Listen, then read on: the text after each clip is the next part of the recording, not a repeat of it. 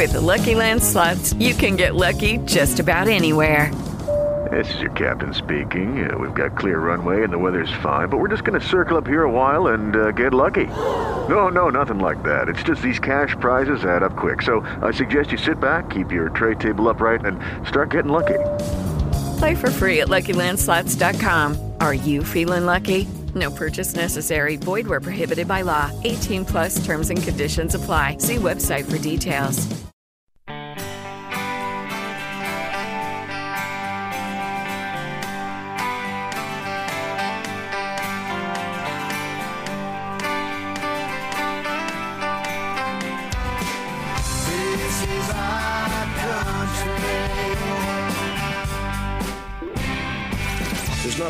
Do about the collective stupidity of government other than figure out how to exploit it. This is an economy of one, your beacon guiding you through the turbulent waters of the political economy.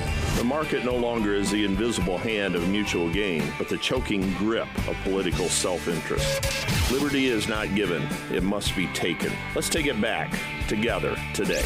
It's life, liberty, and the pursuit of self reliance. An economy of one with Gary Rathbun, CEO of Private Wealth Consultants and your free market voice of the U.S. This is our country. Good evening and welcome again to an Economy of One. I am your host, Gary Rathbun. Our website, aneconomyof1.com. Joining me now is Commander Kirk Lippold, United States Navy, retired. He was the commanding officer of the USS Cole when it came under suicide terrorist attack by Al Qaeda in the port of Aden, Yemen. Because of the rigorous training he led daily as commander, he and his crew distinguished themselves by saving the American warship from sinking. He's also the author of Front Burner Al Qaeda's Attack on the USS Cole and currently serves as president of Lippold Strategies LLC, a consulting firm specializing in executive leadership development and long range strategic planning. Commander, welcome back to an Economy of One. Thank you, Gary. Great to be on again. I appreciate it. You know, you must be the go to guy. I've seen you on TV all day today. you must be the guy to ask about this. So I'm going to ask the obvious questions. I mean, you, you've been asked a, a hundred times, but how does an American uh, warship like the USS John McCain have a fender bender out in the ocean like this? Well, Gary, I think what uh, first and foremost an investigation is determine exactly how these vessels came to be that you had nobody able to see a large container ship or oiler ram into the side of that destroyer, why it wasn't tracked on radar. But I think what you're really seeing when it comes right down to it is this is an indication of a systemic failure by the Navy's leadership in that they have not adequately trained, manned, or equipped these ships to sail in harm's way because this was a routine operation and they've just obviously cut the budget to the point where now we're paying a price in lives. You know, I, I'm not a sailor. I don't know how you steer a ship or anything like that. But, you know, these tankers, you can see them from space.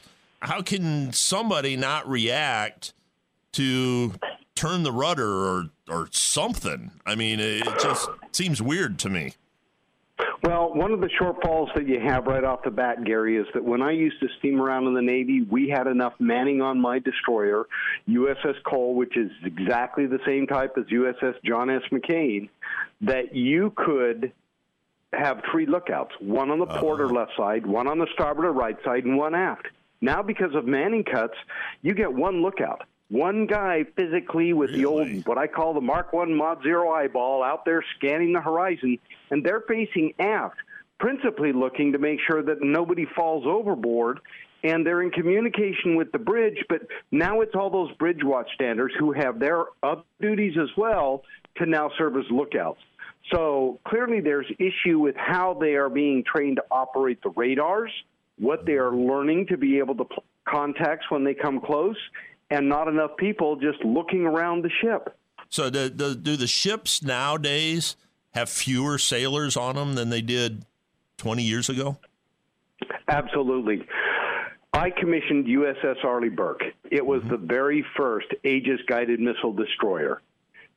When we commissioned, Gary, we had 315 personnel on board. Wow. Today, most ships, even when they're forward deployed, only have around 260 personnel on board. So you've got an over 20% reduction in manning. The maintenance requirements have generally stayed about the same. So what ends up happening is in order to keep that ship just operating, the sailors have to work longer hours. They work on their duty nights harder. They're mm-hmm. working on the weekends. And when you have that much time being taken up just to keep the ship operating, guess what gets cut? Yep. Training. Yep. And when training gets cut, you know as well as I do, it's an investment. It's like advertising. You may not see it, but someday you're suddenly going to turn around and say, geez, I'm out of business and I don't know why. And now we're having collisions and sailors' lives are being lost. You know, I will I will bet you, Commander, I bet 80% of our listeners never realize the the decrease in personnel uh, on a ship like that. I, I mean, that's, that's news to me. It is the first I've I've heard anybody tell me that that much of a reduction in people. Well, and it's absolutely amazing. And of course, you're going to talk to the admirals, and they'll say, "Oh, but you don't understand. The commander doesn't get it. We've made such technological advances, we don't need as many people. We are doing less maintenance on board, so they're not required to do it." Well, what they've really done is that back in the day when I was operating a ship, if a fire pump broke because it needed new seals, these young sailors knew how to take apart that fire pump, get new seals out of supply from the parts, be able to disassemble it, change out the part, change out the bearings, repack them, put the pump back together and operate it. Now, they just tag it out and say, well, we'll get it fixed when we get to shore. So our ability to maintain ships at sea is being lost. Our ability to train people at sea is being lost. And so, consequently, what ends up happening is you've got this graceful degradation that has occurred for years now, where our sailors aren't able to do their job. The officers aren't being trained because now, hey, we're giving them a CD-ROM and telling them to go to school and learn things when they get to their ship versus the 16 weeks of schooling that I went. And I'll tell you right now, while these ships' mannings may be getting cut, I guarantee you, all the admiral staffs back here in Washington, they're certainly not going to get undercut. well, and that being said, I, I I don't know who the the person is that, that relieves a a vice admiral of command, but the the vice admiral, uh, how do you pronounce it? Aucoin uh, got relieved. Aucoin, yes. Yeah, got relieved. I know that, at least I think I know that every commander is responsible for the actions of everybody under him. Is that the right thing to do? Was was he at fault here for being part absolutely, of this? Absolutely, absolutely, yes. And I'll tell you why. For the ships that he's responsible for, you have one collision, you kind of look at it and say, well, that was the CO who failed to train his crew. When you have a second one, you say, hmm, that's a bit odd. You usually don't have that many, maybe one, one every couple, three years because of a training problem. Then you have a third one, and seven sailors are killed. At that point, that three star admiral should have said, now is when we hold a safety stand down to figure out what's going on and why this is happening. Instead, he just said, hey, man, I'm only about six weeks, eight weeks away from retirement. I can ride this out. And then we have a fourth ship, and now 10 sailors are killed. So when it looks to him being relieved, hey, he may be a good guy. He was trying to do the right thing. But the bottom line is, he did not appreciate the failures that were occurring in the fleet and underestimated it. And for him to be relieved is absolutely the right thing to do. But, Gary, there's a bigger problem than that three star. And that bigger problem resides right back in Washington, D.C., because the admirals that are back here in Washington are responsible by law in Title 10 to man, train, and equip the Navy. They have cut manning. They have not trained these ships. They have cut the parts support for them. And now the fleet is having to live with these shortfalls. And that three star is part of the problem getting blamed. But back here in Washington, all the people that sharpen their pencils, put on the green eye shades, and build a budget, nobody's going to hold them to account. And that starts with the Chief of Naval Operations. And you have to be asking, why aren't we holding those people whose job it is to give these young sailors what they need to operate a ship safely at sea, the tools, the manning, and the training to get it right. Uh, I can't imagine being a parent and having my son or daughter lose their life in any any area. I mean, but it, it's not an active war zone here. Uh, I can't imagine how these families must feel knowing that uh, you know 17 sailors have been lost uh, recently because of lack of training and parts and and that kind of stuff. That's got to be devastating for families, isn't it? I'm sure it has to be gut wrenching because these parents allow their children or encourage them to join the military to become part of something bigger than they are, mm-hmm. to truly lead a life of consequence and service to the nation. But they also expect the services to be able to ensure that they're properly trained, that they're taken care of, that they can do things safely.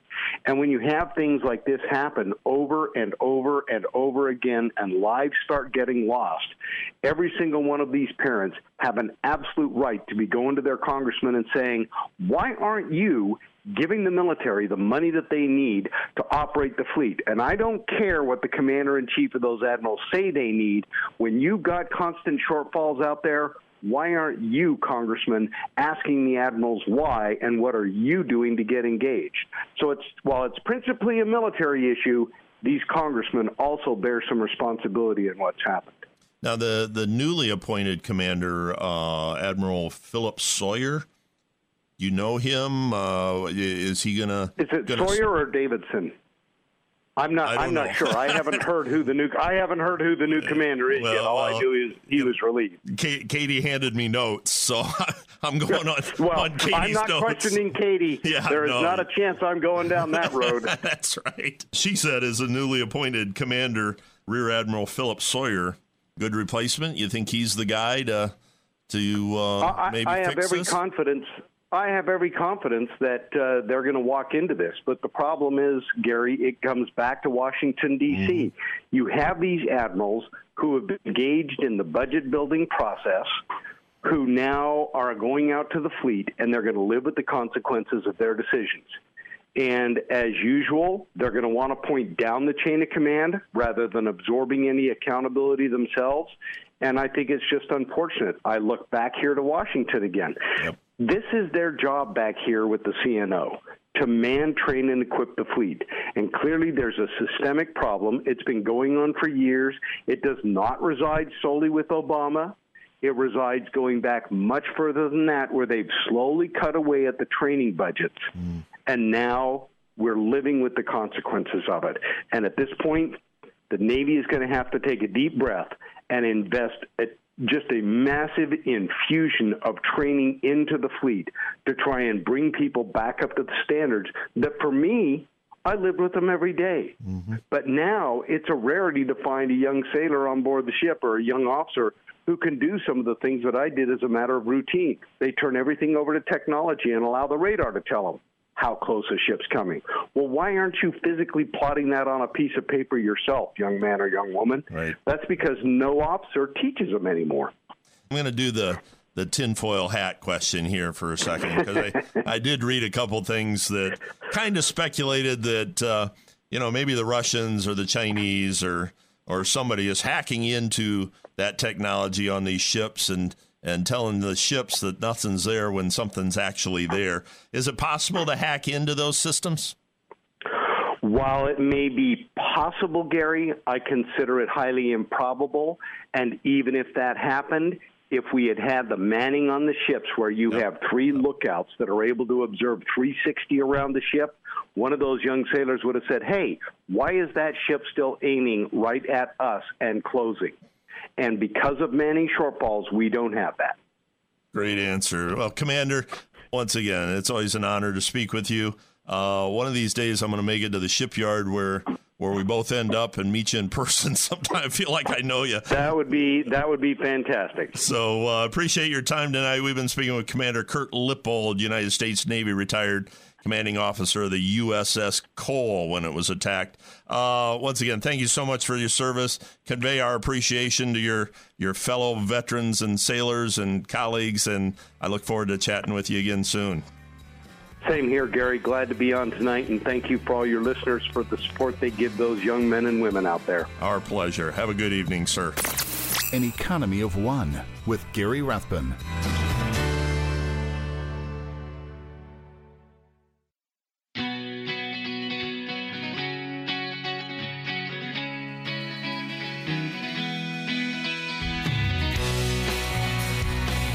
To An Economy of One with Gary Rathbun. You know, I find it interesting. Now, I'm not a big Jeff Bezos fan. I said way back in the 90s when he started that he was an idiot. Uh, I didn't think Amazon would go anywhere buying books online when you can go right to the store, look at the book, see if you want it or not, buy it, take it home. Shows I was wrong. No question about that. But everything that Amazon does, Bezos looks at it, I'm sure, from the standpoint of serving customers. And teaming up with Whole Foods is one of those, uh, providing parts, free uh, shipping, all that kind of stuff. And it bothers me because people criticize Amazon for doing what they do. Now, what they're actually trying to do is impede the creation of new jobs and businesses that empower consumers and serve them in a way they wish to be served. If people didn't want to buy stuff off the internet off Amazon, there's no law that says they have to. There's always alternatives in the economy. President Trump even said in the last week or so Amazon is doing great damage to tax paying retailers. Towns, cities, and states throughout the U.S. are being hurt, many jobs being lost. Amazon has more than 50,000 job openings across the United States to help fulfill customer orders. Saying things shouldn't change is the same as saying things shouldn't get better. Now, if you've listened to me a while, you've learned, you know what, I don't want to buy certain things over the internet. I don't need to buy toilet paper, paper towels, soap, that kind of stuff. But you know what? The day is coming when I'm going to and have it delivered to my house. Sears did the same thing know, 150 years ago, and they put companies out of business. They had catalogs, and they revolutionized the retail industry. They were considered the farmer's friend because you could order through a catalog. They kept prices cheaper. Now, there's a lot of progress going on in the economy. Is how many jobs have been eliminated because of smartphones? How many people are no longer making cameras? How many people are no longer making alarm clocks? All the stuff that your smartphone does used to be done by other industries. Would you rather make smartphones illegal and go back to alarm clocks, go back to cameras, go back to watches, go back to whatever the phone does for you? Would you rather do that? Would you rather go back to not having DVDs or CDs or MP3s? Would you rather? Now, some people would. Some people are, you know, vinyl records are kind of making a comeback. And that's kind of a nostalgic thing. I have a, a turntable at home, part of a component system, and I listen to the old old vinyl and albums. But we don't live in order to work. We work in order to live. And when we improve the way we live, we, shop, travel, we also change the nature of businesses and the jobs that make it possible to do those things. Can Walmart and Google team up and challenge Amazon? Nah, not for a long time. But uh, that's the changes. They will make changes. Our lives will be better if we choose to participate.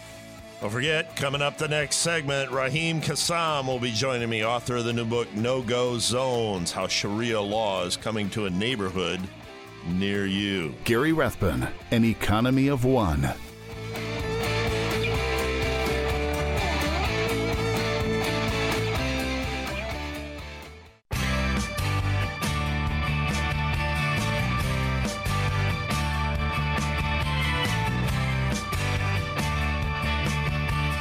To An Economy of One with Gary Rathbun Joining me now is Raheem Kassam. He's the editor in chief of Breitbart London, author of the new book, No Go Zones How Sharia Law is Coming to a Neighborhood Near You. Raheem, welcome to an Economy of One. Thank you for having me. I appreciate you taking the time with us. I uh, uh, got your book. I, I, always read the books before I talk to the author and uh, read it in about two sittings. And I got to tell you, it was uh, quite disturbing quite disturbing. But let's start with the basics and tell our listener what, what's a no go zone for those of the, people who haven't read the book yet. Yeah, absolutely. Well, uh, you read the book. You know there's multiple types of no-go zones. Uh, these are areas in uh, in Europe that exist at the moment, uh, predominantly that uh, have large uh, Muslim migrant populations. some of them, for instance, Molenbeek in Brussels, will be home to terrorist cells, places the authorities have had to raid mm-hmm. after terror attacks. Um, some of them will be places where police can't go or won't go, at least in small numbers there will often have to be police. The police, the police being in these areas. Trying that, try saying that three times quickly. um, some of the areas, you know, you won't want to go to, uh, and, and young girls don't go to. So if you are a young girl, you want to stay away. You get harassed, shouted at, spat at, uh, groped, grabbed groomed, you name it. It's taking place all across Europe as well. Uh, some places the um, postal services don't deliver to. Too dangerous. Uh, there was one neighborhood in Sweden where they couldn't actually build a police station because the contractors refused. It was too dangerous. Uh, so they come in all shapes and sizes, um, but predominantly um, large Muslim populations, uh, North African, Middle Eastern, and South Asian. Now, a little bit later in the book, as I was reading, you made the statement that a no go zone is not necessarily just geography, that it's also psychological zone as well. Can you clarify that for me? Yeah, sure. Well, uh, that's that's how I describe the uh, San Bernardino chapter in the book. Uh, this is uh, this is a neighborhood in, in the United States uh, where there was a terrorist attack uh, just a couple of years ago now that saw two culprits, Saeed Farook and Tashfeen Malik, um, mm-hmm.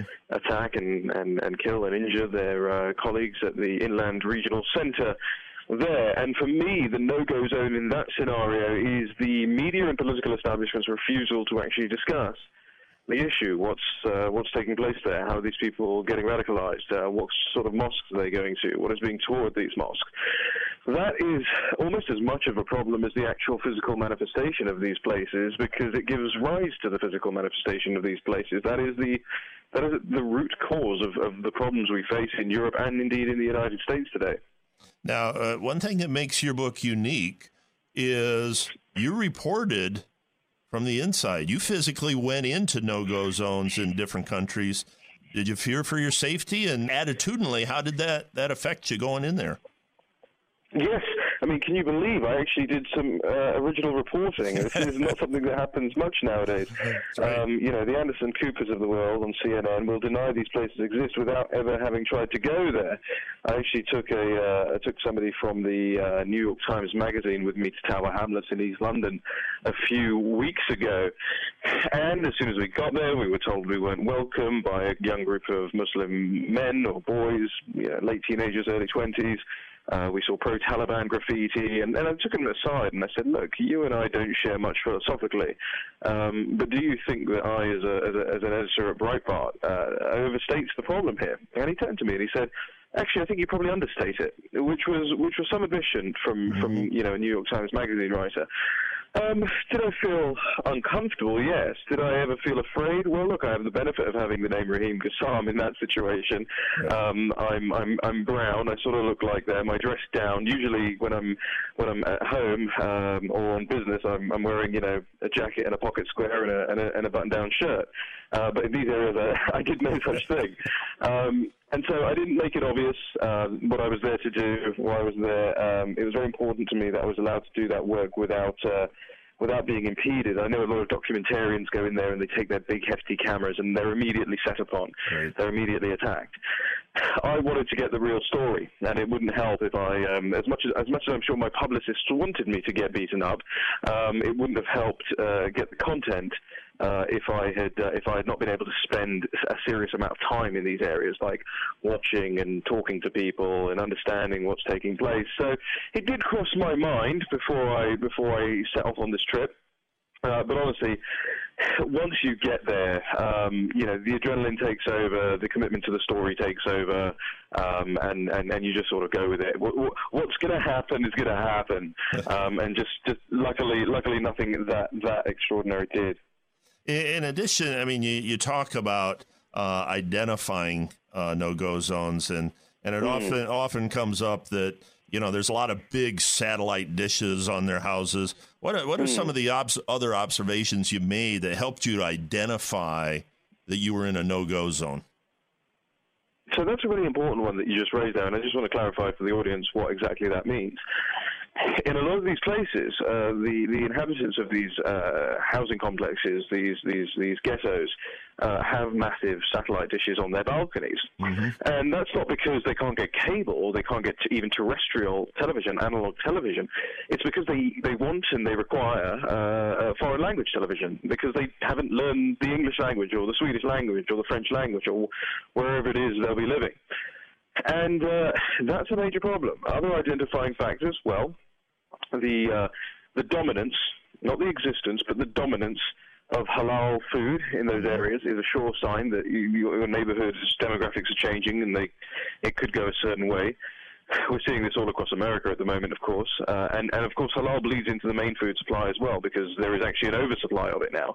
Uh, so mainstream chains like P.F. Chang's in the United Kingdom and Quick in France um, are serving halal food now because it's oh. it's it's just more easily available, and and people don't want to eat that by the way because the, the slaughter method is absolutely barbaric. But that's a mm. conversation for another day. Uh, you will see burqas, niqabs, hijabs, the face veils, the face coverings. That's another sign.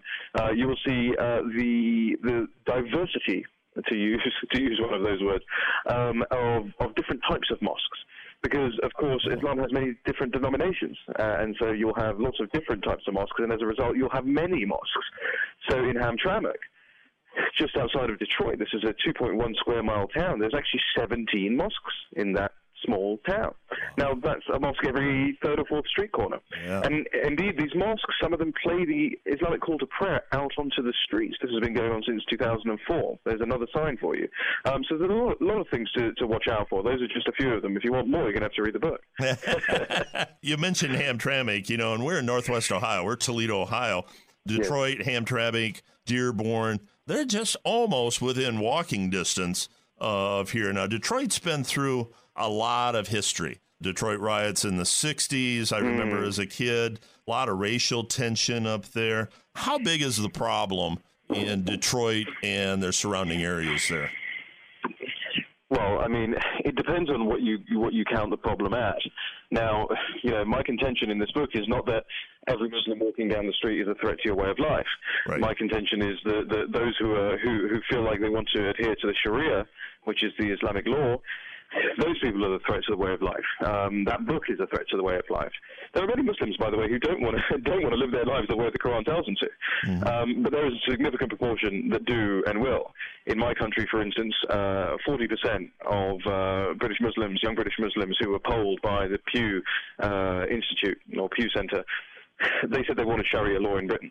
Uh, one in five said that they backed terrorist attacks, the 7-7 bombings, the attacks against the Charlie Hebdo satirists who draw the drew the picture of the Prophet Muhammad repeatedly. Um, that's uh, that's what we're talking about. Those are the people we're talking about. In Hamtramck, look, you have you know some wonderful restaurants, uh, wonderful uh, uh different elements of that, that, the Middle Eastern culture and the Bengali culture and different foods and traditions. And you know, Hamtramck was always one of those places. It was built on Pol- Polish inward migration. Right. right. But at the same time, you you you know you have the Islamic call to prayer playing out in the streets. And you know what somebody said? They they were interviewed by the New York Times in 2004 about this, and they said. Um, you know, I have a problem with people of different skin color, different religion, different race, coming and living here. That's that's you know, we're all welcoming. That's what we're all about. But they said, I don't want to hear five times a day that your God is greater than mine. Right. And that's what Allahu Akbar means, by the way. Don't don't let the media tell you it means God is great. It does not. It means our God is greater than your God. Um, and, and and people rightly objected to, to having that you know foist upon them every day. It's the first city in the United Kingdom with a majority Muslim council, city council, um, uh, in Dearborn. There is a museum, uh, the Arab American Museum, that is uh, funded by the Saudi government, Saudi Aramco, uh, the Lear Corporation, and indeed the Ford Corporation. And uh, inside this museum, I went in there. I just thought I'd take a little look. It wasn't ever part of the trip, but I thought, hey, let's have a look in this museum. Sure. There was anti-U.S. propaganda, anti-American propaganda, anti-American government propaganda, anti-Israel propaganda, uh, pictures portraying Israeli soldiers as ghouls and demons. Um, the, the, I mean, it was just extraordinary. It wasn't a museum of any sort. Um, it was uh, it was a propaganda outfit. There was there was Palestinian nationalism, you know, rampantly rife the same sort of nationalism, by the way, that is employed by Hezbollah and Hamas, these two terrorist organizations. I was mortified by it. Um, and, and, and, and, you know, the, the subtitle of the book is How Sharia Law is Coming to a Neighborhood Near You. If I was being brutally honest about it, I, the subtitle would be How Sharia Law is Already in a Neighborhood Near You. You're very astute. I listen to you on uh, Sirius 125 in the mornings. You're out there. You're very objective in your reporting. Why do the politicians and the leaders not recognize this and almost cater to it? I mean, is it political correctness? Is it uh, a victimhood on the on the uh, uh, attitudes of the, the, the people living there? What what what? Why don't we address this? Well, political correctness is not a uh, cause; it's a symptom.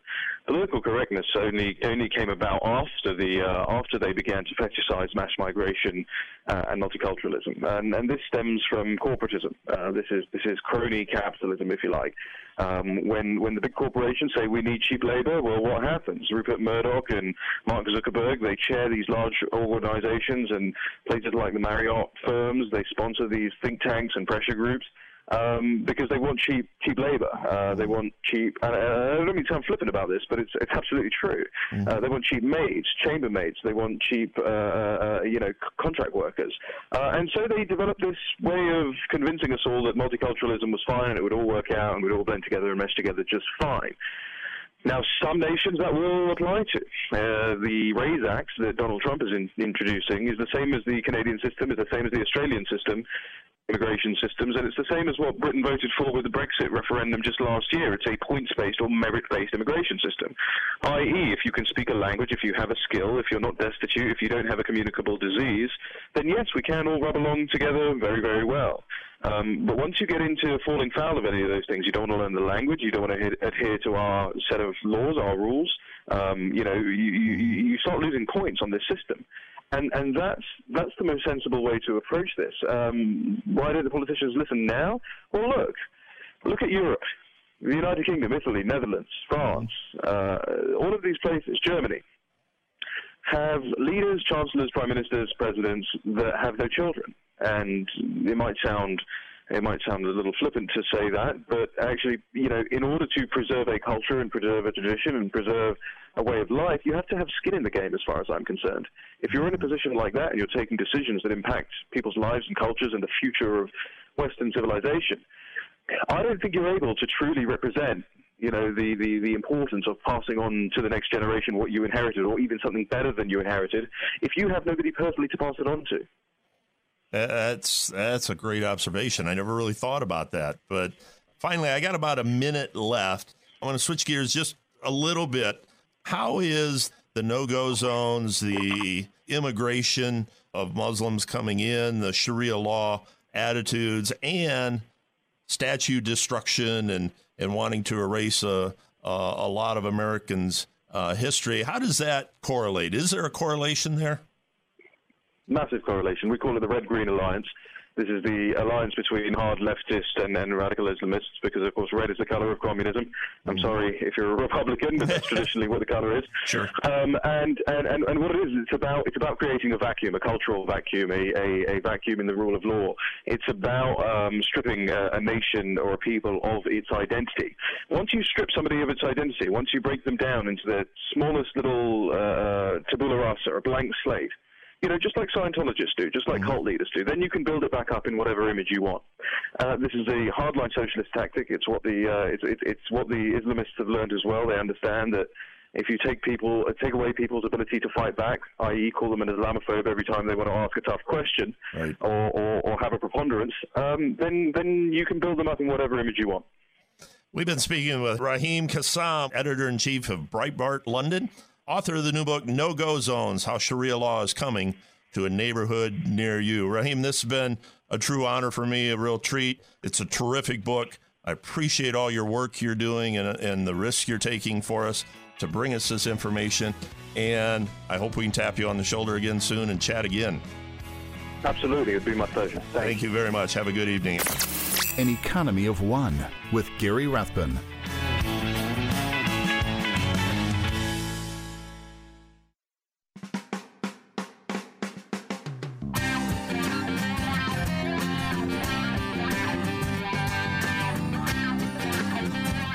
Back to An Economy of One with Gary Rathbun. I came across an article, a blog entry by Scott Adams. If you know who Scott Adams is, why, congratulations. He is the creator and writer of one of my favorite all time cartoons in the paper. I read it every day, Dilbert. And so Scott Adams writes Dilbert, but he's also a pretty intuitive guy. I think he's conservative but he has a blog at blog.dilbert.com. And we're going to post this on the website probably tomorrow. But I was introduced to this through an American Thinker article called How to Know You're in a Mass Hysteria Bubble. And uh, I won't steal everything because I want you to go to Scott's blog and, and read it through from front to back. But it's not too long, probably three, four pages of stuff. But he wants to spend some time teaching us about mass hysteria. And he says mass hysteria happens when the public gets a wrong idea about something that has strong emotional content and it triggers cognitive dissonance that is often supported by confirmation bias.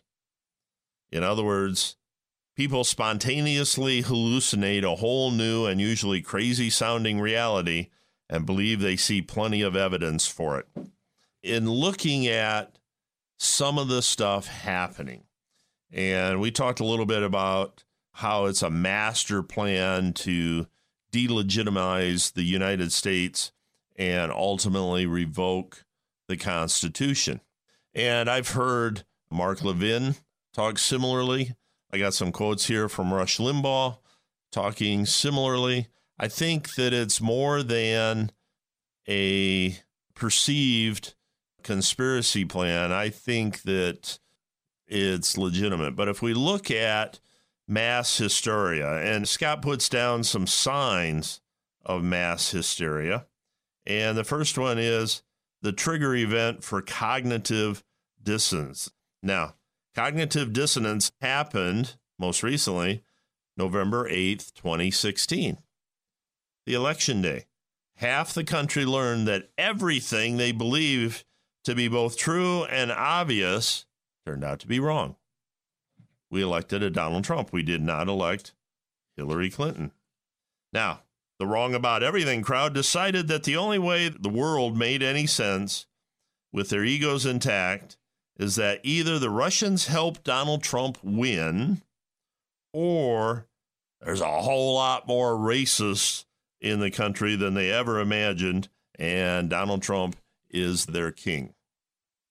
Trump supporters didn't have any trigger event for cognitive dissonance when Trump won. Their worldview was confirmed. One of the other signs of mass hysteria is an oversized reaction. Look at what happened in Charlottesville. Now, it'd be hard to overreact to a Nazi murder or to racists marching in the streets with torches. That, that demands a strong reaction. But if a Republican agrees with you that Nazis are the worst, and you threaten to punch that Republican for not agreeing with you exactly the right way, that's an oversized reaction. And finally, being in a hysterical bubble, the insult without supporting argument. When people actually disagree with me, they offer reasons without hesitation. I got no problem being in that discussion. But when they start insulting and calling names and resorting to defamation of character, start resorting to emotional comments, that's when it all breaks down. I want you to have a great day. Be an individual, be self reliant, be economy of one. I'm Gary Rathbun. We'll see you next time. The views expressed on this program do not necessarily reflect the views of this station. Listeners should consult their own financial advisors or conduct their own due diligence before making any financial decisions. Private Wealth Consultants is an SEC registered investment advisor.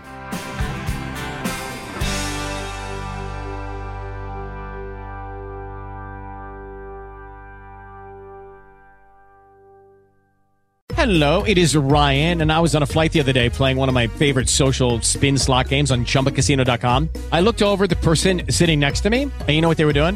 They were also playing Chumba Casino. Coincidence? I think not. Everybody's loving having fun with it. Chumba Casino is home to hundreds of casino style games that you can play for free anytime, anywhere, even at 30,000 feet. So sign up now at chumbacasino.com to claim your free welcome bonus. That's chumbacasino.com and live the Chumba life. No purchase necessary. Group. Void were prohibited by law. See terms and conditions. 18 plus.